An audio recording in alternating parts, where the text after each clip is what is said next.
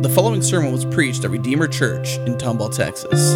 For more information, go to makingmuchofjesus.org. It's good to see you. Good to be with you all. Please turn in your Bibles to 1 Corinthians chapter 11 as we continue in our series through 1 Corinthians. I think we're in our about 20th sermon now, and I think we'll finish this around September. Uh, that's, that's the hope, and I'm still kind of praying and trying to decide on what we're going to do next. And as we turn to 1 Corinthians 11, we'll begin in verse 2, and we'll read all the way through 16. And as we read these words today, like we do every single week, let's stand in honor of King Jesus as he speaks to us, even right now, even today, through his supernatural word. And the Spirit says, beginning in verse 2 Now I commend you, because you remember me in everything and maintain the traditions even as I deliver them to you. But I want you to understand that the head of every man is Christ, and the head of a wife is her husband, and the head of Christ is God. Every man who prays or prophesies with his head uncovered dishonors his head. With his head covered dishonors his head.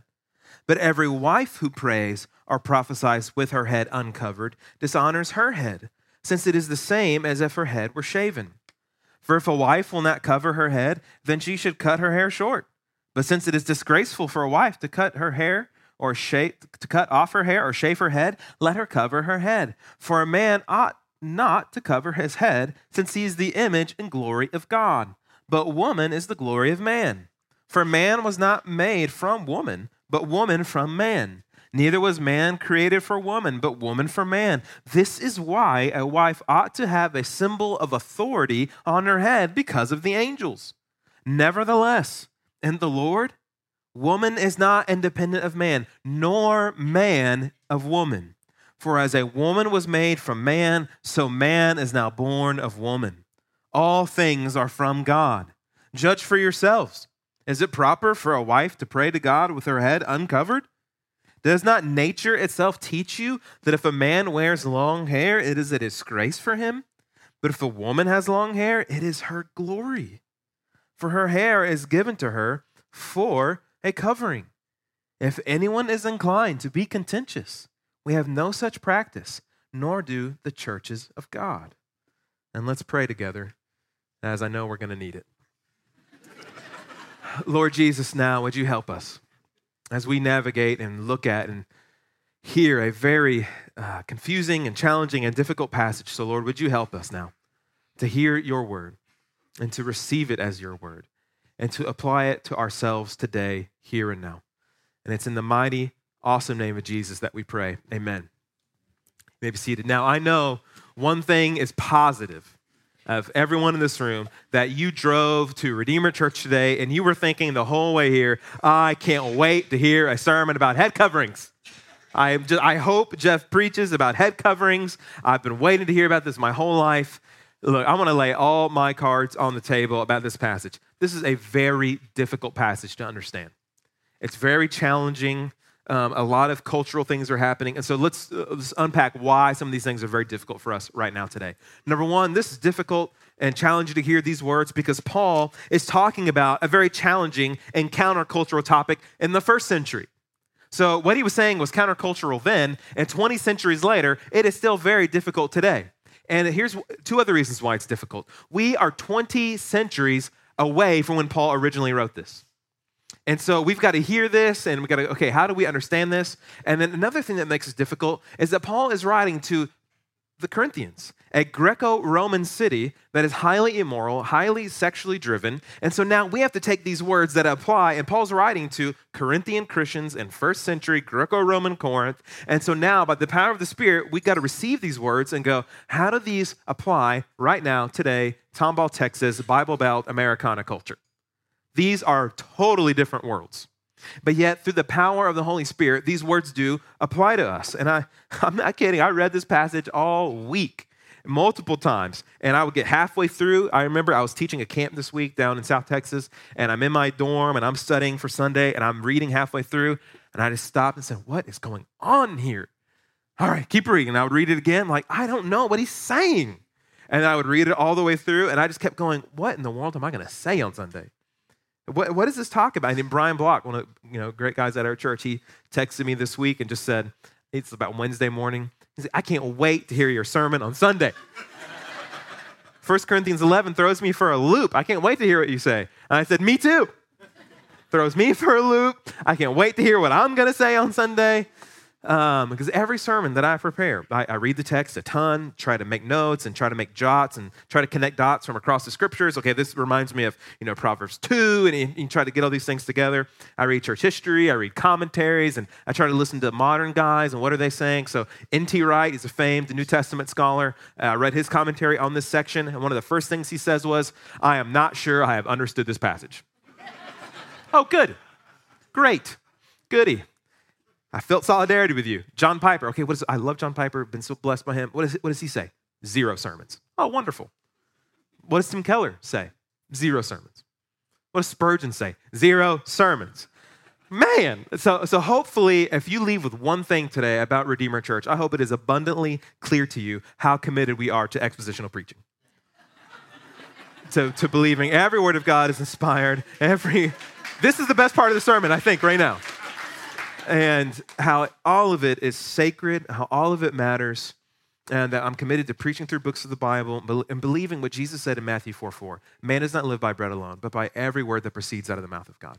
And so we need 1 Corinthians 11, and God has designed it for us. 2 Timothy 3.16, all scripture is breathed out by God and profitable for teaching, for reproof, for correction, and training in righteousness. So this word has something for us today, and I really believe God has something for us. If I didn't believe that, I would skip it and let's go right to the Lord's Supper. We can, we can talk about the Lord's Supper, right? But no, God has something for us in this passage. What's happening now in this new area of 1 Corinthians, Paul's moving into four new chapters where he's going to talk about the church's worship gathering. He's going to give them instructions and corrections about when they're coming together, they aren't doing things rightly.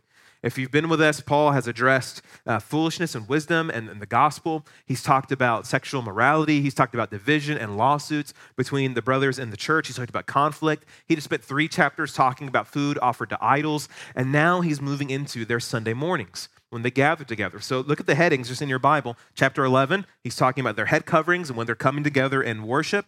You can see chapter the end of chapter 11 is about the Lord's Supper. Chapter 12 is spiritual gifts. 13, eh, the end of 11, the end of 12, sorry, he talks about how they're one body but with many members, how they all have different roles to play. 13 talks about love, how they love one another in their spiritual gifts and the way they serve. And then 14 is more about the spiritual gifts. And then look at the 1426, the heading there that the most Bibles give us a little heading to help us see what's being talked about. He says orderly worship. Look at 26. What then, brothers?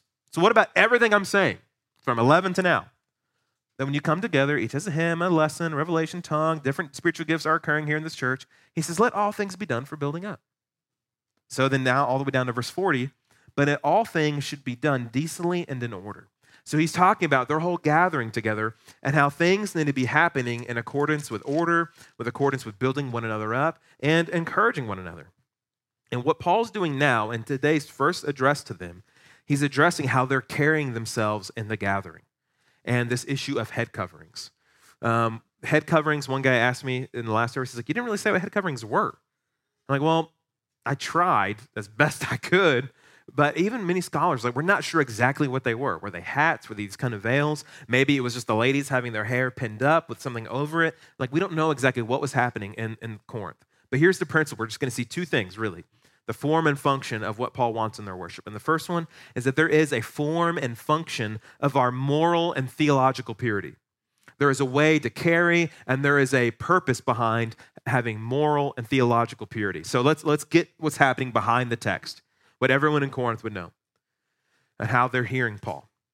The cultural context of Corinth was that how having your head covered or having your head uncovered, no, no top, no hat, no, no hair pinned up, it was very significant.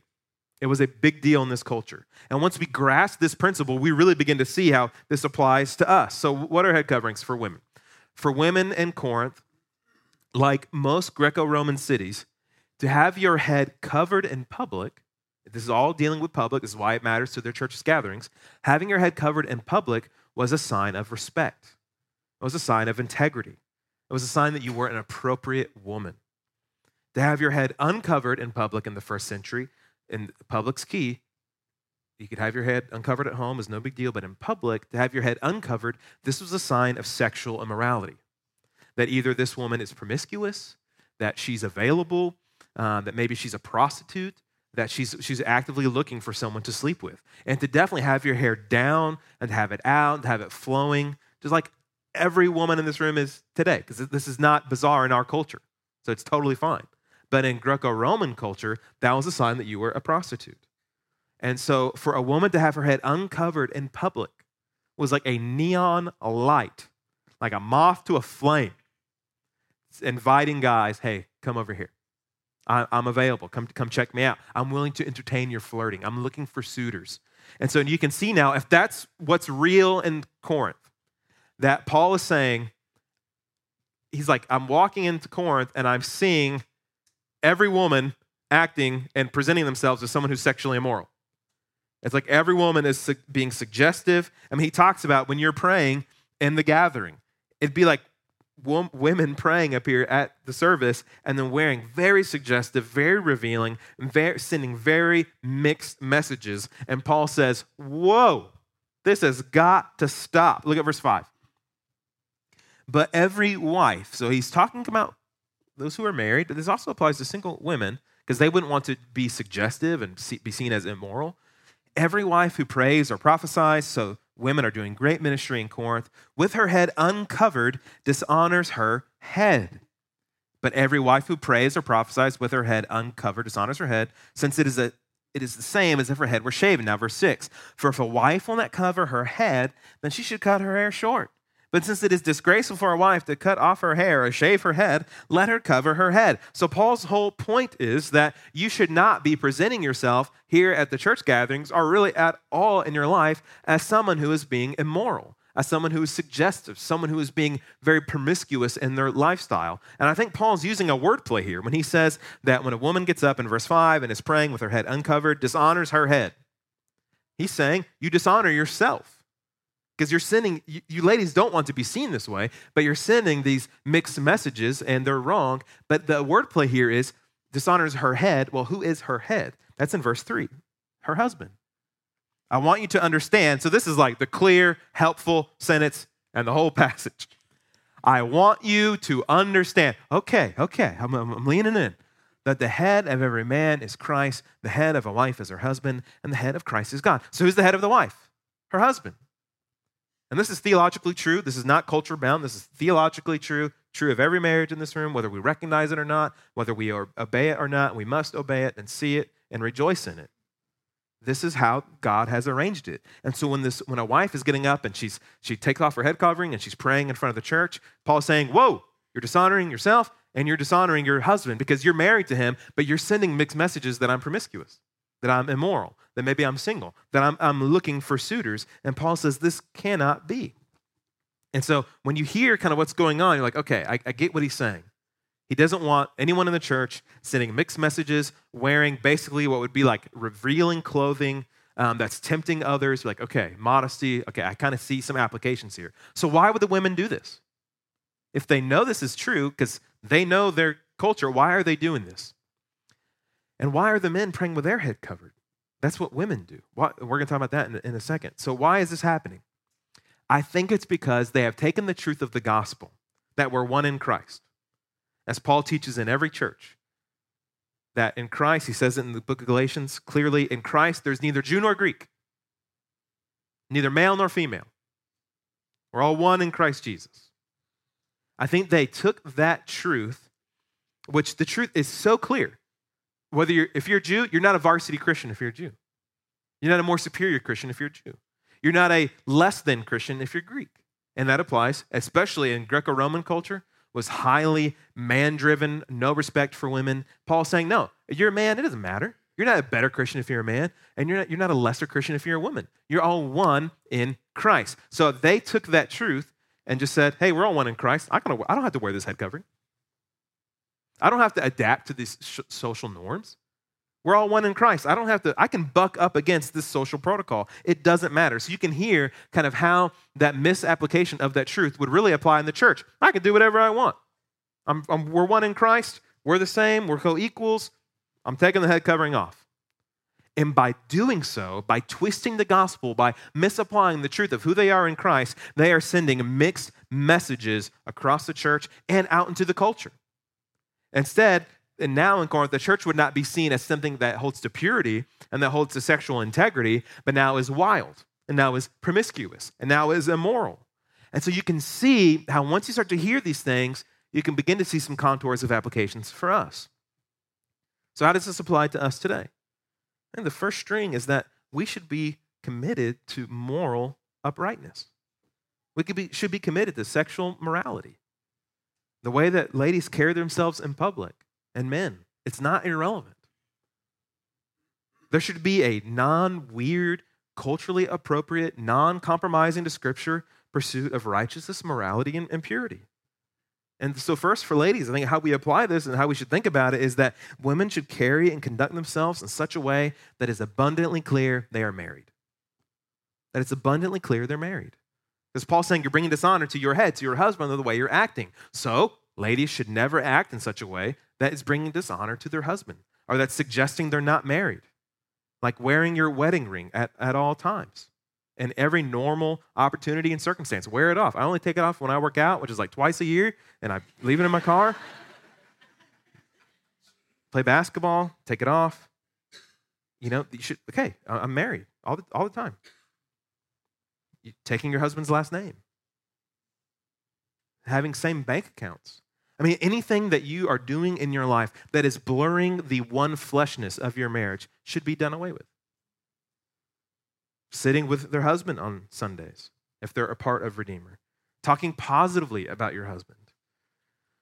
So the passage says, don't bring, you're bringing dishonor. So we can hear that and go, okay, I won't bring dishonor. That's the negative. Don't do that. But we should also go, what's the positive? How can I bring honor to my husband? So you should looking, how, how can I honor him? And one dimension is getting rid of any kind of flirty speech, any kind of flirty demeanor. That stuff's got to be crucified. That you're, you're not f- free to be flirtatious. And the way you carry yourself and dress, act, and talk should all be clear that this woman fears the Lord. That she's not trying to draw attention to herself. She's not trying to draw attention to her beauty. She's not trying to draw any attention to her curves, but only to Christ. One of Paul's concerns is that people would walk in to the Corinthian church and come and check out this new group of people, and it would look like all of the women are prostitutes that they're all immodest women, that they don't care, that women are getting up and praying in front of the whole church and like, whoa, this church is different. I mean, that cannot be. We're saying that's not how Christian women look. It'd be like walking in here and seeing women, all the women wearing super tight clothes and very short skirts and super revealing tops. That would not be in accordance with holiness. And women, especially on Sunday mornings. This is Paul's point in our gatherings. And I think anytime we're in public, really. If you're dressing in such a way to get the attention of men, and you know it, dressing in such a way to get the attention of men, you must repent. You should want to dress in such a way and carry yourself in such a way that you are ignorable to other men, but looking to thrill your husband. That's really how we should operate. I don't want to draw attention, I don't want to draw the gaze of any other man. I just want the tractor beam gaze of my husband. I want him to be like that, that cartoon character, like, oh, I want him to be doing that. I'm not looking to get any other man's gaze. Modesty really is a virtue, and it's, it's the point. It's biblical. And so now I'm not going to walk through now. Let me walk through 99 points of acceptable garments. That, that, you start doing that, you start getting cult like, okay? We're, we're not going to do that. But this is, so that does need to happen. It needs to happen in discipleship. It needs to happen with older women telling younger women, hey, uh, that, you really should think this through. It happens with more mature women telling women who are growing, hey, let's, let's think about how you're wearing this and how, how, how you talk to that server when we had our girls' night, that, that's something you need, to, you need to check that. That needs to happen. And this is a place where it can happen. And there should never be a, oh, you don't judge me. No, that's just ridiculous talk. We know that's not scriptural. Yes, we do judge one another. And not a sense of salvation, but a sense of sanctification. Am I walking in accordance with God's word? Am I following Christ? This is Titus 2. Older women helping younger women and it's biblical. 1 Timothy 2 9. Women should adorn themselves. I mean, Jesus, that's what I love about Jesus. He really does care about our entire lives. He cares about what we wear, He cares about how we act. Women should adorn themselves in respectable apparel. Doesn't mean you got to wear moo-moos and non pretty things and just kind of androgynous, just canvas. Okay, that's not like you can wear feminine things with modesty and self control. I remember when we went to Thailand. So, how does this apply? Okay, it's very different in our culture. So, how do we think about another culture that we're not aware of? In, in Thailand, being there on a mission trip a few years back, for the ladies, the American ladies who went on the trip, for them to wear shorts that they would normally wear, just mid mid thigh, above the knee, whatever, to wear that in America is no big deal. It's non suggestive. It's, it's non alluring to wear that in the US. It's not like, whoa, no one's to be like, zing, you know, when you, you saw that. It's just normal. But if they were to wear that in Thailand, it would be highly suggestive and inappropriate. It'd be like them walking around with their head uncovered. Same kind of signal. And so they all had to wear really long skirts that showed about this much leg. And it was very hot, and they had to put up with it. We got to wear normal stuff. They had to wear that all the time. So you think about other cultures and what they perceive. This is what Paul's saying. Don't buck up against the social norms of your culture just because you're free in Christ. That's because you're free in Christ. That's exactly what Paul's saying. Okay, fine, you're free in Christ. Look at what he says in verse 6. For a wife will not cover her head. Why wouldn't she do that? I'm free. I don't need to do that. That's just a cultural thing. Paul says, okay, fine. Then cut your hair short. Since it's disgraceful for a wife to cut off hair, just shave your head. He, that's basically he's saying, you don't think it's a big deal what you wear? Fine. Go get your cheetah print top, your leather thigh high boots, and leather skirt. Well, uh, that, that's exactly what he's saying. You don't think it's a big deal? Dress like a prostitute then. Because we all know intuitively, when you see that kind of clothing, you know intuitively, eh, that's, that's, that's probably not a, a Bible study leader. You, you just know intuitively these things, they sing wrong messages. Yes, we're free in Christ. We're not free to be rude. We're not free to be ridiculous. We're not free to be self centered. We're not free to buck up against non sinful social cultural, cultural norms. So that's ladies. Now, what about men praying with their heads covered? This isn't about wearing hats inside. I remember hearing that all the time growing up as a little boy. I'd you know run in wearing my Seattle Mariners hat, not because I'm from Seattle. I just like Ken Griffey Jr. And I'd run in. They're like, "Boy, get that hat off your head." Okay, you know and then I put it on in the bathroom, like, you can't control me, and all that kind of stuff. this is not what this is about. That, oh, it's dishonor to wear have your head covered. No. That's like a southern thing. And okay, yeah, I should have adapted to that. It's seen as disrespectful to wear your hat indoors when you're at the dinner table. It's seen as disrespectful around some older folks and some people, especially from the South, to take your hat off. Even I remember visiting some friends up north, they thought it was disrespectful in Pennsylvania for, for me to say thank you, to the, thank you, ma'am, to the lady holding the door open for me. What, you think you're better than me? Like, you're just holding the door. I said, just said thank you. So what? Am I, I'm saying thank you. Like, no, okay, fine. I don't need to say thank you. It's actually easier. I prefer not to say thank you because I'm selfish. So, what is it about this men having head coverings? Some of the pagan practices in Corinth and, and the worship of idols, the men would take their garments, usually like a toga or some kind of robe, and they would make hood like attire, put it on their heads, recognizing and showing respect for the deity they're trying to worship. And they would cover their heads and then pray, do sacrifices, whatever. And so now there are men in Corinth who are coming up to pray, and now they're putting on the hood and they're praying. And Paul says, Don't do that. You're confusing your worship. Your head, verse 3, is Christ.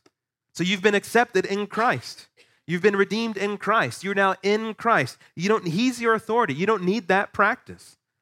And so you're going to confuse people. What a guy who comes to Christ from that, that hood wearing cult, and now he's like, okay, yeah, I totally believe in Jesus. And he comes in and he sees one of the guys leading prayers putting his hood on and be like, whoa, I thought this was something else. Really, you can really get a sense from Paul here how vital it is, and this is, applies to every church around the world, that we should all be asking, what are we communicating when we gather? What happens when we gather here? What messages are we sending by how we talk, how we interact, the kind of songs we sing, the messages, our small groups? I mean, what are we communicating as a church when we gather? What are we telling the world? What are we telling each other? I had a guy recently tell me, I, I, think he was an unbeliever, one of the services. He's just like, man, you know, it was fun being here. I'm usually not at places like this. I thought the songs were dumb. I thought the songs were lame, that they were ridiculous. They were insane. They made no sense at all, just cheesy. Like, hey, man, I'm glad you came, though. He's like, but when you preached about racism, against racism, then I leaned in. I'm like, okay. I mean, yeah, absolutely.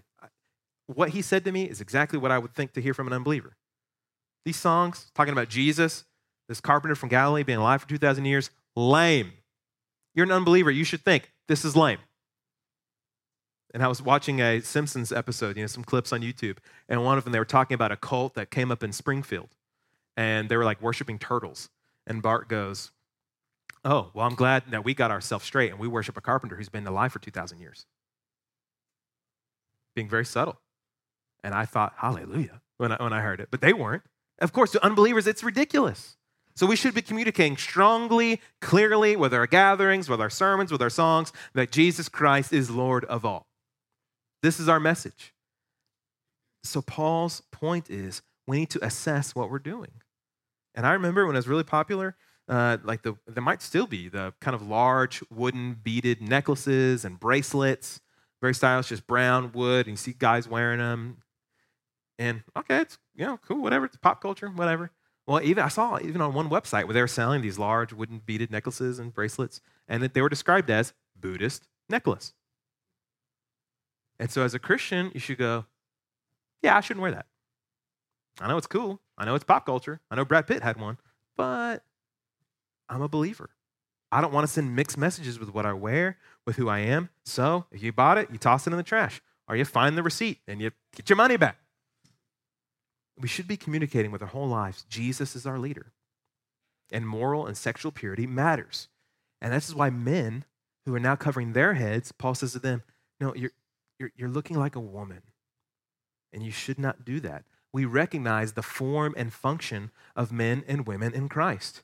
We recognize the form and function of men and women in Christ, that God has made men to be men and to act like men, and that God has made women to act like women, to be women, and to look like women. It's glorious and it's by his design. And when we twist that and we, we kind of subdue that, then we start to really subdue the power and the message of the gospel the message of Christ and his church. We, when we remove gender, we really start to kind of blur kind of these powerful, clear lines of the gospel. Paul gives instructions to Titus. Here's how men should act. Here's how women should act. Ephesians 5, here's how husbands should act. Here's how wives should act. Because following Jesus, being made new in the gospel, new in Christ, gives guidance for what it means to be a man, what it means to be a woman. Look at verse 14. Does not nature itself teach you that if a man wears long hair, it is a disgrace for him? But if a woman has long hair, it is her glory. So Paul is saying, we know there are certain physical characteristics and traits that belong to men and belong to women. And now he talks about hair length here. And this is amazing. I mean, in the first service, there were a couple guys that had long hair, and then one of our sisters in Christ, you know, she, she has a shaved head uh, just kind of like buzz, really, really tight, because she was doing it with a friend of hers that was going through chemo and she was having solidarity with her. And so they're both sitting here, and I'm looking at them and going, Oh, Lord, help me, you know, navigate these words. He's talking about hair length here, and he doesn't say how long. If it's past the earlobe, eh, too much. I mean, because every culture is different. So in Greco Roman times, they knew intuitively. When he says by nature, I don't think he means by by God's creative design and decree. I think it's more, and you intuitively know that to have, for a man to have long hair in some cultures, like in Corinth, it was seen as feminine and classified probably as someone who was a homosexual. But that's not true today.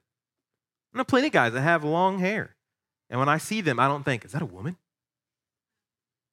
Because in our culture, it, this is the, it's not abnormal. It's not weird. It's common.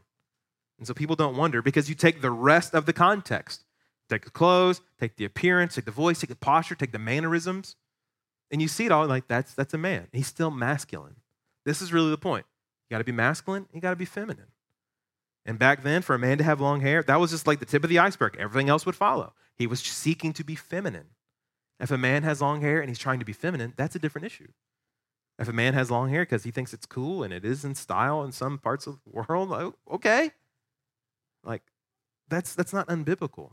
So we have to apply this differently. And women having short hair back then, how short, we don't know. And there's sisters here, they have short hair. So back then, it could denote homosexuality or even being a slave. Now, if a woman, like I even had to Google short women's haircuts. I just wanted to see an example of tons. And got the red carpet, like Oscars. I'm like, okay, good. That should be safe. Like nothing weird's gonna pop up. And I'm looking through them and see Anne Hathaway. She has very short hair. She was uh, from this movie she was doing, and but it was styled. And it, I still, and now and I talking about it, I'm like, it's still like feminine. I don't wonder, is that a dude or she's still being feminine and it's it's just above her ears? And it's not wrong. Because intuitively you know that's a woman. But there are some haircuts that you see on a woman, you just intuitively you go, hmm. You just you don't, know, you don't have to pull out your cheat sheet and go, oh, she parted the other way. I don't know. No, you don't have to do those things. You just intuitively know that's, that's not feminine. And the same when you see a certain style on a man and our way a man carries himself. You just intuitively feel that's not masculine. So, Paul's point is that it should be totally clear among Christians this is a man, this is a woman. This is a man acting like a man and rejoicing that God made him a man. And this is a woman rejoicing that she is a woman. And no matter what our culture says, and as transgenderism is now taking the culture's stage, we, we stand firm on God's creative design and purposes. And we counsel people to follow God's design. And, and if you're struggling with that, struggling with transgender or you're struggling with same sex attraction or are you or your, your children, this is the safest place in the universe to talk about it. This is the safest place in the universe to seek counsel and to seek help. And it's in the church of the Lord Jesus where we recognize the distinctions of function and form, that men and women are different and we have different roles and we have different designs, and yet we realize that our worth is not diminished. Our, our worth is not diminished. Look at verse 3. But I want you to understand the head of every man is Christ, and the head of a wife is her husband, and the head of Christ is God. So, this is Paul's theological point. He is driving home. And these verses are way countercultural today as they are in every place. And, and the Greek word here for head, it denotes authority, it denotes leadership, it denotes direction. So, the head, the authority, the leader of every husband is Christ. That's amazing. Scary. Fear of Lord, scary. And the head, the authority, the leader of every wife is her husband. Ephesians 5. Let the man see that he loves his wife, and let the wife see that she respects her husband and submits to him. This doesn't mean clear, and we got to hear this because I know we hear things like this, we're like, eh, okay. We got to hear this and go, this is true. This is like the straight theological truth. This doesn't mean men are better. And this doesn't mean men are superior. And this doesn't mean men are more important. And any man, any husband that thinks that way in his marriage is a moron and should repent immediately. Every man, every husband in this room, after hearing this verse, your head is Christ, you should be rattled down to your genetic code. That when it comes to my marriage, my home, my family, the Lord of all has his gaze on me. I mean, you see it in Genesis 3. Eve takes the fruit. What is God's first words? Who does he speak to first? Adam. Because the head of every wife is her husband. And any man slacking off in the house not loving his wife like Christ loves the church, not shepherding his children to follow Jesus, not bowing and praying with the kids at night, and just kind of backing off, being passive, you need to wake up and repent immediately. This isn't ever to be seen as some, the guy's the king of the house, he comes home from work, he kicks back in his chair, he can tell his wife what to do, tell the kids to get out of the room, all that kind of stuff. Daddy needs to relax. No. This is Ephesians 5. Men are to love their wives like Christ loved the church, caring for her, sacrificing for her. If the wife is always sacrificing more in the marriage, it's not biblical. Because the man is supposed to love like Christ loves the church. They're lead servants, lead sacrificers. To be the head is to be the leader, and that isn't characterized by selfishness, but selflessness like Christ.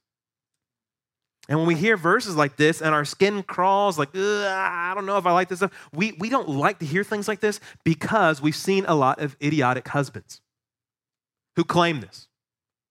We've seen a lot of moronic husbands who claim this and then don't live it, and they give these verses and they give Christianity and they give complementarianism this truth. They give it a bad rap because they're being morons. But rather, they should confess and repent and seek the help of the Holy Spirit. I love what Ligon Duncan says about this truth, about this verse distinctions in our male and female role relationships, they don't mean inequality between men and women, nor do they contradict the fact that we need each other. They don't contradict the fact that we need one another and that we are utterly and mutually dependent upon one another. I absolutely need my wife. I, I totally need her, and she totally needs me. We're mutual complement one another. And verses 11 through 12, Paul's summarizing Genesis 2, how woman was made from man and for the man to, to be the helper. And look at what he says now in verse 11. Nevertheless, though man was made first and woman was made second, nevertheless, and the Lord, woman is not independent of man, nor man of woman. Verse 12, for as woman was made from man, so now man is born of woman. Okay, yeah. Eve was taken from Adam's side, but every man in this room was born from a woman. We, we're not independent of each other, we need each other. I can't imagine how much of a wreck my life would be in our house without my wife. And any man who thinks otherwise, you're nuts. My life would be in chaos without her. It scares me to even think about it, what, it, what my life would look like. So, yes, Christ is the head of man.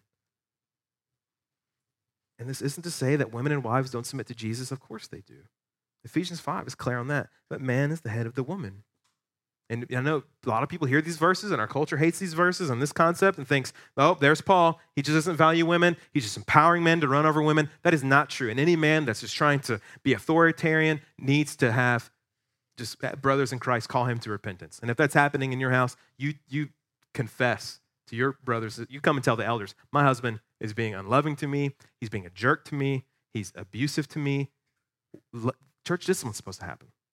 It doesn't go, hey, it's the Bible, you just let it go. No. He's supposed to love you like Christ loves the church. That needs to be played out in discipleship and community. These verses, I mean, this never happens in our house. That, oh, hey, I'm the head, I'm the leader, we're doing it.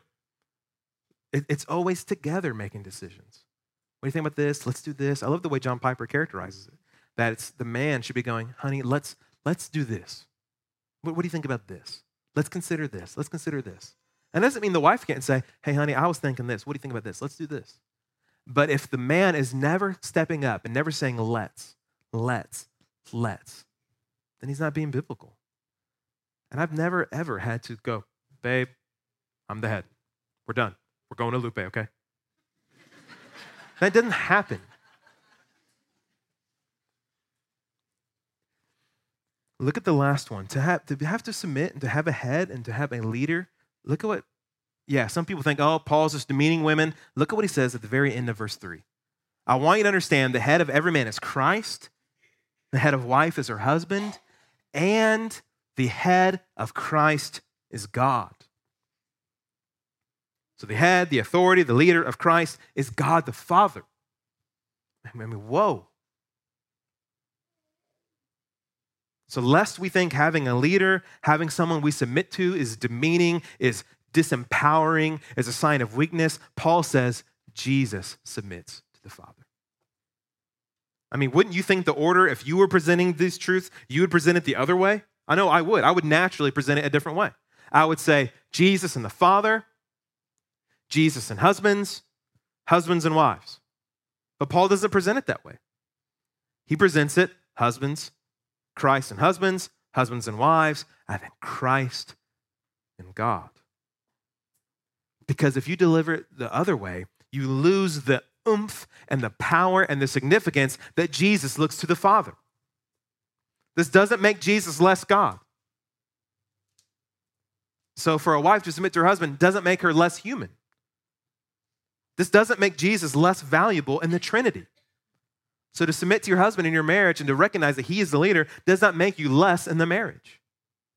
It isn't demeaning, it isn't debilitating to submit because Jesus did.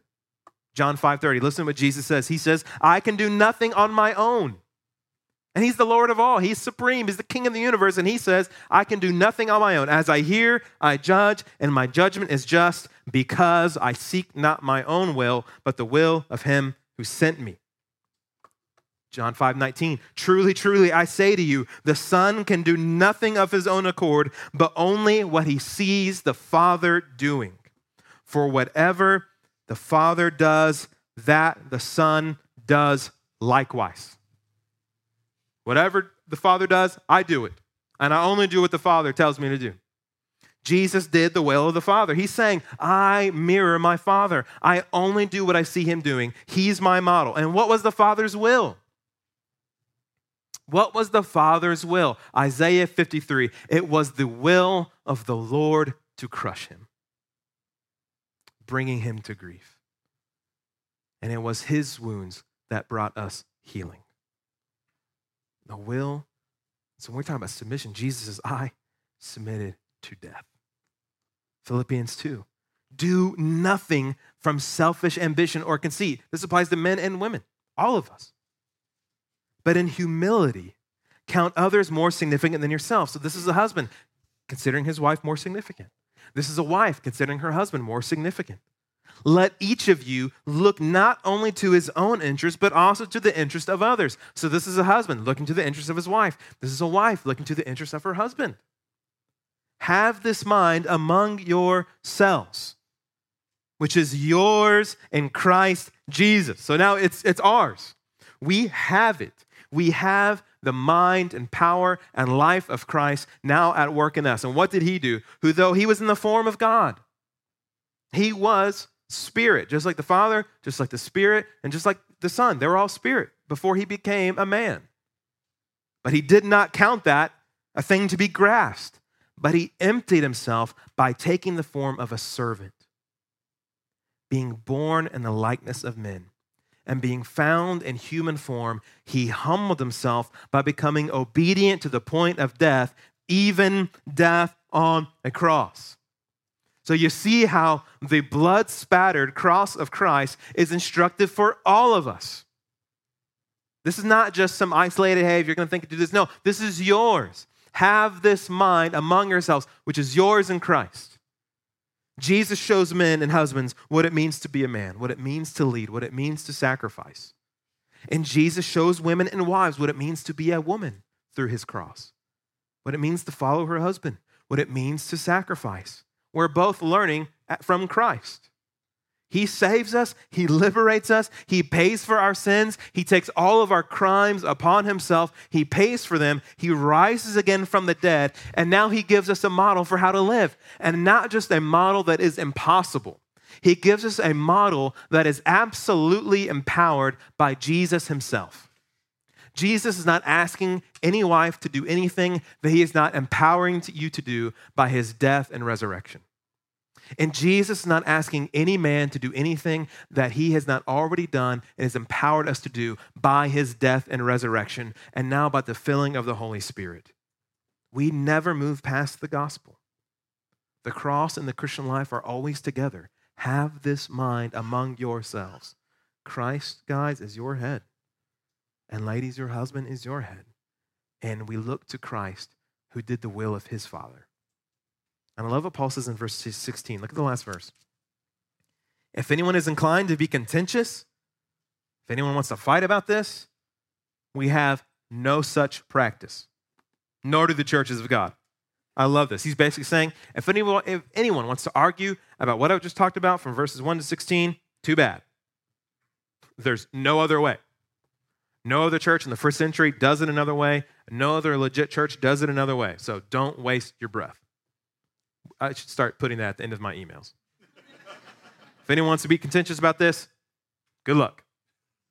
Good luck finding another legit church who does it another way. we must understand that Jesus patterns our entire lives. There's nothing about us that we're just left to do how we want it. But we're always constantly asking, since Jesus is my Lord, how do I live? This is why these women should not take off their head coverings, because they're sending wrong messages.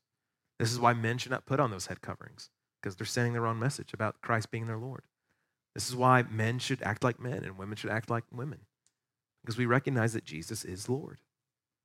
So when we gather, it's all for his fame to make much of him. So we should be asking, even as you came to Redeemer today, am I about me or him? As I, as I walked into worship today, am I about me or him? And in our homes, how we carry ourselves. As you're putting the kids into bed tonight, and as you and your wife settle in, you should be asking, am I honoring Jesus? Or is it, or is it all about me? And we should be seeking to unblur in our body, in our church, in our lives, anything that hinders the free and clear proclamation of Christ, his cross, and his resurrection. That's the point of today. And I really hope you drive home today and you think, I'm glad I heard a sermon on head coverings.